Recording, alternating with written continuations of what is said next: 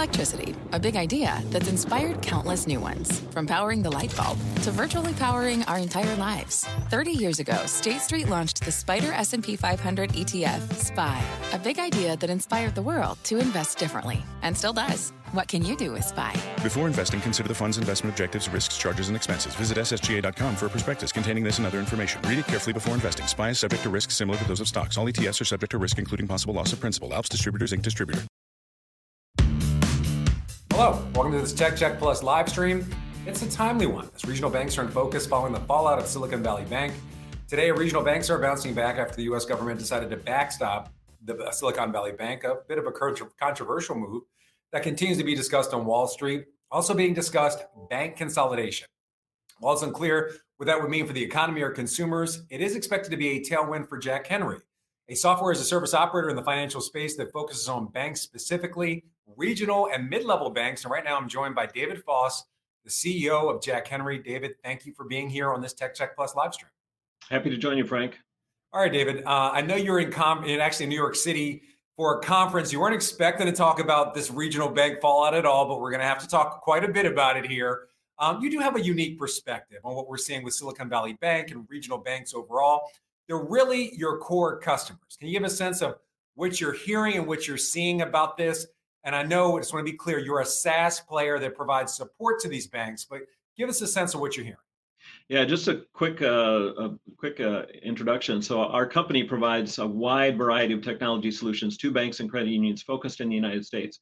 So the, the way I always tell the story is that if you're running a bank or credit union in the United States, pretty much any technology that you need to do that, you can get from Jack Henry if you choose uh, choose to do that. We specialize in serving uh, credit unions of all sizes and then banks starting at around 500 million up to about five, uh, 50 billion in assets. So that super regional space is not an area that we focus on uh, significantly, but pretty much all the other uh, banks in the space, other than the very largest, are our uh, area of specialty.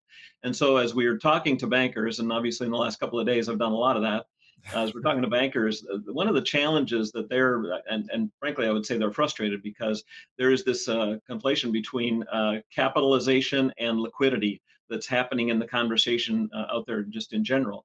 And you know what happened at Silicon Valley Bank? I think the bank was uh, adequately capitalized, but as far as liquidity, they had some real challenges around uh, liquidity. Most of the banks that we serve are not in that same boat. They are not specializing in serving uh, uh, clients who are focused in cryptocurrency. As we saw with Signature, they're not specialized in serving fintechs, as we saw with uh, Silicon Valley Bank most of our clients are serving some area, some community, and they're serving those customers who are small, medium business clients and certainly retail clients, but a lot of small, medium business clients. And so they don't have or they don't feel that they have that same exposure to what you, we've seen at uh, Silicon Valley Bank or a couple of the other banks that have been in the news here. Uh, recently. So I think the good news for our customer base is generally they're well capitalized. Generally, they don't have liquid, liquidity challenge. But even if they did, the actions that the uh, the Treasury Department, the Fed, uh, FDIC, and uh, the White House have taken here in the past couple of days, we think, are really the right thing to do for our our industry. So to really build some confidence into the uh, the overall industry among among consumers.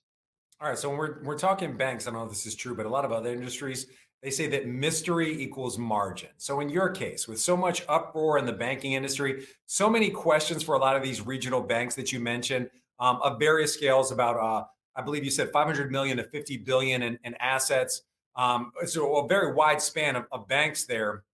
Give us a sense of all this controversy, uproar, upheaval. What does it mean for Jack Henry's business? Yeah, so there are a few different aspects of this. Number one is if M&A picks up again, and it, it's ironic because I was in New York just a couple of weeks ago doing investor conferences, and that's why I'm here today. I'm speaking at a conference later this afternoon. I've been doing these uh, for the last several weeks since our earnings call, and I've been talking a lot about the fact that M&A has essentially come to a stop in our space. There was really little M&A activity happening here for the past several months, mainly because bank stocks had been uh, kind of taken a beating, and so the bankers didn't feel like they had the currency that they that they used to have, and then the sellers didn't feel like they were getting a valuation that they wanted. So there was really little M&A happening.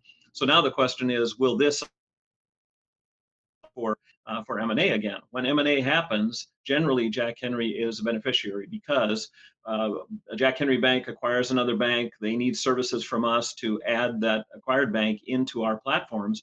And then the way they pay us is based on number of accounts or number of uh, registered users or number of transactions. So whenever a bank uh, is um, is acquiring another bank and they're folding onto one of our platforms, our revenue goes up. So that's normally a very good thing for us when uh, when M&A happens. Ironically, as I say, M&A had come to a stop. The big question right now is, will this fuel M&A or not? And of course, I have no way of accurately predicting that as I sit here at this moment. You know, David, we're not going to ask you for a prediction. Let's talk a little bit more about M&A. No predictions, but I think you do have some insight. I'm going to get deeper into what you were talking about, the fact that you were in New York City uh, last month actually your last quarter, you reported on February 8th. And during that quarter, you said in part, this lack of consolidation by financial institutions is also impacting our services revenue associated with convert and merge activities. M&A is down overall in the banking space, and the experts in the industry don't see any significant rebound for at least a couple of quarters. Yeah. So I'm not asking for a prediction. However, as you mentioned, a lot of people would use your software if they're planning to buy another bank. So I would imagine if there's any banks out there looking to acquire, they're at least going to touch base with you. So no predictions, no crystal balls, David, but give us a sense. Are some of your customers coming to you saying, hey, we're eyeballing these other banks, or we're at least eyeballing the assets of other banks? Yeah, I talk. So they don't normally name names in those conversations, but I talk to CEOs all the time of banks in our space, and there's been a real appetite for M and A here going on for quite some time. And one of the real reasons for that is because most bankers that we deal with, they see an opportunity on the lending side. The commercial lending landscape has really been pretty strong, but their challenge has been gaining deposits. You saw a big run up in deposits after uh, stimulus checks went out. So a lot of people put a lot of that money into their uh, bank or credit union they were spending away on those deposit on that money, and so the deposit balances have been shrinking a little bit, and yet commercial loan demand has been going up.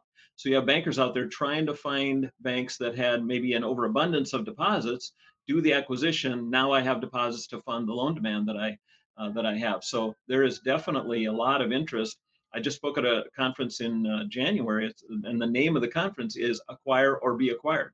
And the whole idea is they attract bankers there, buyers and sellers, uh, you know, some speed dating going on, trying to find those matches of people that are looking to sell their bank potentially and people that are looking to to acquire a bank.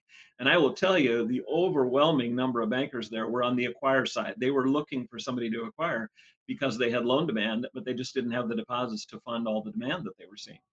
All right, I'm going to push you a little bit. You're mentioning January, you mentioned a couple weeks ago. What about the last week or so? Um, is your phone ringing a bit more, especially since Friday, since all this happened? Are you getting calls? You don't have to name names of specific companies, but we do know that you have a big uh, customer base of these banks. Yeah, yeah. So it's uh, I think what's happening right now, particularly in the past few days, is most bankers, rather than saying I got to go talk to Jack Henry about a potential acquisition, most of them have really buckled down to make sure that their customers understand the financial health of their institution. So a lot of outreach to their customers, a lot of communication with their customers. They've been very active on social media, trying to make sure that they kind of calm people down and say there isn't some great big flaw in the U.S. banking system. This isn't 2008 all over again you know this is a it's a group of very specialized banks that are serving a group of specialized customers. There's an issue happening over here. You all need to remain calm and carry on if you will uh, because uh, you know the the overall banking system is very is very strong. So i think most of their emphasis in the past few days has been on that making sure that they're educating their customers informing their customers and uh, ensuring that they don't have some you know misunderstanding about the financial health of the bank. With that said I'm sure a lot of them are also watching for those opportunities because, again, just a month or two ago, they many of them had that top of uh, top of mind, and so they're out looking for those opportunities right now. Uh, but I think number one priority is make sure that our existing customers are comfortable with the uh, the model that the bank is following. I don't know if there was a uh, a Senate seat or a House seat open down there in Texas, but that was a political answer if I ever heard one, David. Let's focus on your business a bit. Uh, last quarter, in addition to saying there was a slowdown in M and A, you also indicated that customers were switching their transactions from debit to credit. Your business more levered to debit transactions. What does that switch indicate to you, not only for your business, but also the consumer spending environment? Yeah. So and we weren't seeing it actively in our in our numbers. What we were seeing was kind of the the tea leaves were indicating that there was a change coming, a slight change. And as I've stressed to investors, you know, we were growing like crazy in our debit business, and so all I was trying to telegraph was a little bit of a slowdown in the growth. Not that we were going to flatten out in any way, but a little bit of the slowdown uh, slowdown in the growth. And our experience uh, and our projections are are uh, consistent with what uh, both Visa and Mastercard have been reporting that you know over the past several months back to my reference earlier about uh, stimulus checks people had put a lot of money into their deposit accounts with those stimulus checks. Those balances were high. They've been chipping away at those balances using their debit card. And now as they're continuing to have a little concern about the overall economy some were switching a little bit of that activity to a credit card as opposed to their debit card because they weren't exactly sure uh, what the, the near term future looked like. Jack henry a major debit issuer. We are not a major credit card issuer uh, and so for us, a little bit of a slowdown on the debit side in our projection, our forward-looking projection, um, but uptick on the credit side because we're not a, a major uh, credit card issuer. And so we'll have to see how the uh, next couple of quarters go. We're a June 30 fiscal year end uh, reporter.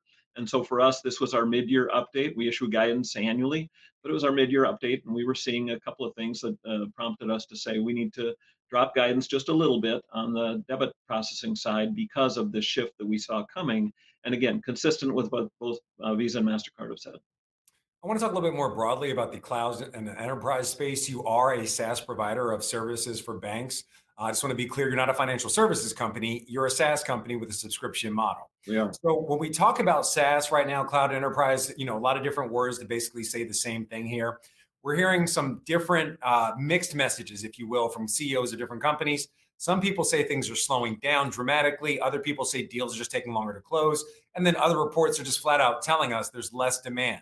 What are you seeing in the cloud space right now from your customers and more broadly? Yeah, that's a really interesting point for me because for the last two quarters, I've had this these questions on earnings calls and in investor meetings. People saying to me, you know, all of your competitors are talking about how their demand environment has slowed pretty significantly, and we're not hearing that from Jack Henry. And my response is no, we absolutely have not seen that. Uh, we had a record sales quarter in the December quarter, uh, and I talked all about it on the February earnings call. We followed that with uh, the pipeline as it sits today is larger than it's ever been in the history of our company. So a really uh, significant demand for Jack Henry technology solutions and services uh, in our in our space. We're known as the premier provider of, of uh, service in our space, a, a key provider of uh, innovative technology uh, to our space. And so the demand environment for Jack Henry has never been stronger. But we, you know, we have to juxtapose that against the messaging that's coming from our major competitors, where they're seeing real slowdown in interest and demand in their solutions. I like to chalk that up to the fact that we have great technology and great service and great people, uh, and we have this reputation as a real tier one provider in our uh, in our space. Uh, but of course, I can't comment accurately on what's happening to anybody else. All I can tell you is what's happening with our company. You know, one thing that we've heard from a lot of companies is that demand is strong, but deals are taking longer to close. And also, customers are saying, don't sell me something else. Teach me how to maximize what you already sold me. Is it a similar story for your company? Yeah, deals are not taking longer to close. So I'll, I'll clarify that uh, on the front end of your question. Absolutely not. Uh, every deal, every larger deal that we do, there's always a consultant involved. There's always an attorney involved. You know, it takes time, but definitely have not seen an elongation of the uh, of the uh, sales cycle. But to your second point, absolutely a legitimate point. And we talk about a lot with our customers. Uh, we have, uh, you know, thousands of customers, and I would challenge many of them that they're not getting everything out of the systems that they could. We years ago stood up a lot, a wide variety of online training options, and we offer in-person training, uh, whether they want to come to a client conference or want us to come on site to their institution but mo- almost everything we sell, we have an online training option. And so we push our customers. They're free to use. Go out and learn more about how to get more value out of the systems that you have today. And so, but it's a balancing act. You know, we certainly are in the business of selling additional solutions and we want to continue to do that. But we know our customers are happier if they're getting the really uh, full use out of the systems they've already purchased from Jack Henry, which is why we are constantly pushing that uh, that message. All right, another big macro issue right now: rising rates. How does rising rates impact your business? Um, in general, it's thought that rising rates help financials, but at the same time, when it comes to companies like yours, generally rising rates are impactful in a negative way. It just kind of devalues future profits. How does that work for Jack Henry in, in particular? Yeah, so it's an interesting thing being in the space that we're in. First off, as a large public company, uh, you know, any uh, any leverage that we have on the balance sheet, we're paying uh, interest, you know, real interest now on that. The good news is we're uh, we have very little leverage. We're less than a half a turn uh, of uh, leverage as far as our balance sheet is concerned. We tend to run a clean and conservative balance sheet, and so you know, the rising rate environment has certainly had a, an impact on us, but it's not something significant. The flip side is, and kind of the good news, if you will, um, we, because of our payments business, we tend to keep balances at, uh, you know, at some of our banks, and so we're earning interest on that uh, now that we haven't, you know, earned any measurable interest in a long time, just like everybody else. And so that's an offset for us, the, the interest that we earn on balances that we're keeping with our uh, financial institutions. But then the really good news has been for the last uh, several quarters now, you know, in this rising rate environment, because almost all of our customers are banks and credit unions, loan rates have been going up. You haven't seen them raise deposit rates very much. And so for the first time in many years, they actually have an net interest margin spread that they can operate with. And so bankers have been really pretty positive up until this week with, you know, the, the uncertainty this week, have been really very positive about the rising rate environment and the opportunity that they have to earn an interest margin spread that they just haven't had for years. And so I talk a lot about the fact that, you know, rates have gone up, deposit rates haven't gone up much. But as I've stressed to people, even if deposit rates go up and that and that net interest margin closes again, our customers have, have been running in that environment for years. You know, the rates have been much lower, but it's a skinny little spread. Well, same idea. If deposit rates go up, they know how to run their their franchise in that type of a setting because they've been doing it for years very successfully, as interest rates have been so uh, so low. So for the moment, uh, we got customers with more money to spend. They're actually seeing an interest margin, and uh, so that's been good news for us. And I think that's going to hold true for the foreseeable future here. Again, depending on what all shakes out here this week, I think that uh, model continues to hold true. Well, I think a lot depends on what shakes out this week. One thing that doesn't depend on what shakes out this week, the fact that the VC climate has changed dramatically, the startup climate has t- changed dramatically. And for a lot of, I guess, newer companies, recently IPO companies, and maybe companies that haven't turned profitable yet, things have changed dramatically. So I'm going to come full circle. Uh, we talked about M&A when it came to banks, but you're also an M&A guy. You I see the look on your face. Yeah, so yeah. don't turn into Senator Foss on me on this one. Uh, when you're looking at the climate right now with so many startups that perhaps um, don't have the same valuation, a lot of companies that are public but recently public don't have the same valuation. Also have some questions about where they can get capital from going forward. Are you eyeing some some companies out there for Jack Henry to? Yeah, so it's a, and you know, Frank, I'm I'm passionate about the topic of M&A. I ran the practice at Jack Henry for about 11 years, where I was we were doing uh, deals, and then I would run the deal after we did the acquisition. We did, I think, 32 or 33 deals during that period. So I'm very passionate about the topic, and I, us as a good operator, we know how to do good deals. We know how to integrate them into our our company and we are known in our space. So every investment banker in our space, they know to call Jack Henry if they have a deal that would be of interest to uh, to Jack Henry. I've been saying for quite some time. In fact, if you go back and listen to the February earnings call of last year, so 2022, I said on the call in a response to a question around about M&A that I expected 2022 was going to be the year where things were really going to get back into action again because my expectation was during the summer I thought that funding for a lot of the startups was going to dry up for the private companies and I thought the public companies were you know they were already taking a beating at that time and so I thought some reality would set in and that would create some opportunities for Jack Henry to do some really uh, creative deals for our company and so to, to, pick up some products that would be of real interest to our uh, to our customer base.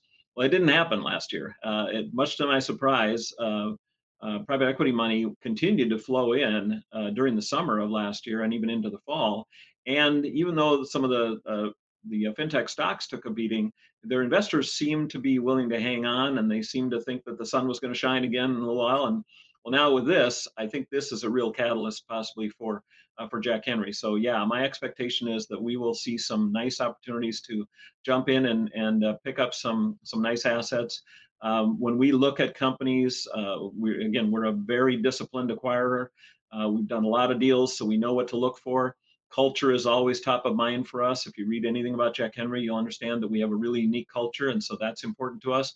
And we're always looking for things that will be additive to our customers, things that our customers will look at and say, yeah, that makes sense. I would buy that from Jack Henry.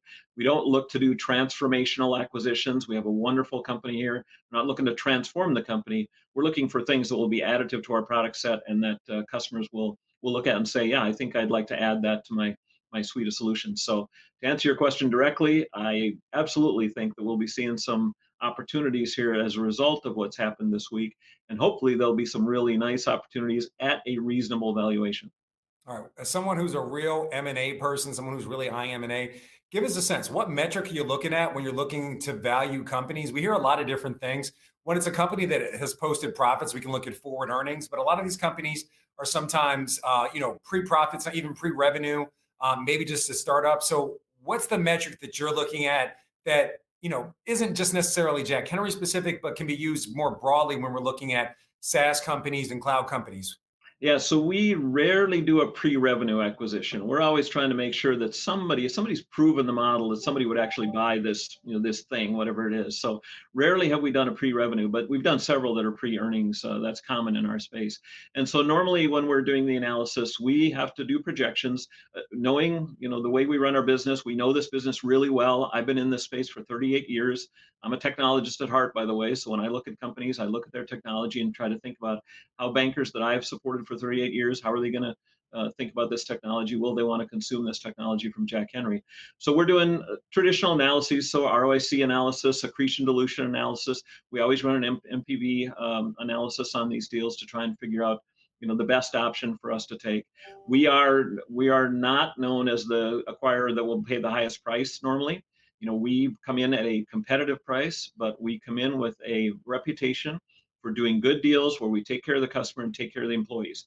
And a lot of sellers, including PE, we've done a number of deals in, uh, where we've acquired away from PE, where the PE has put a value on the fact that we know they know we're going to take care of their employees and their customers, and we sometimes aren't the high bidder, and yet we win the deal because of the reputation we have for doing really good deals and uh, deals that are good for the employees and and the customers. So all of that stuff comes into uh, comes into effect.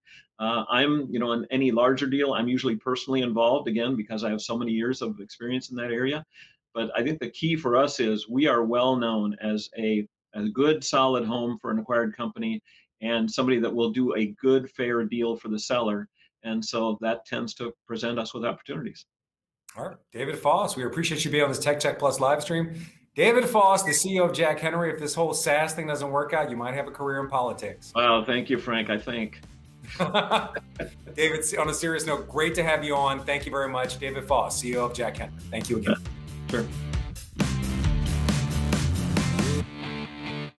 Life is a highway, and on it there will be many chicken sandwiches. But there's only one McCrispy. So go ahead and hit the turn signal if you know about this juicy gem of a detour.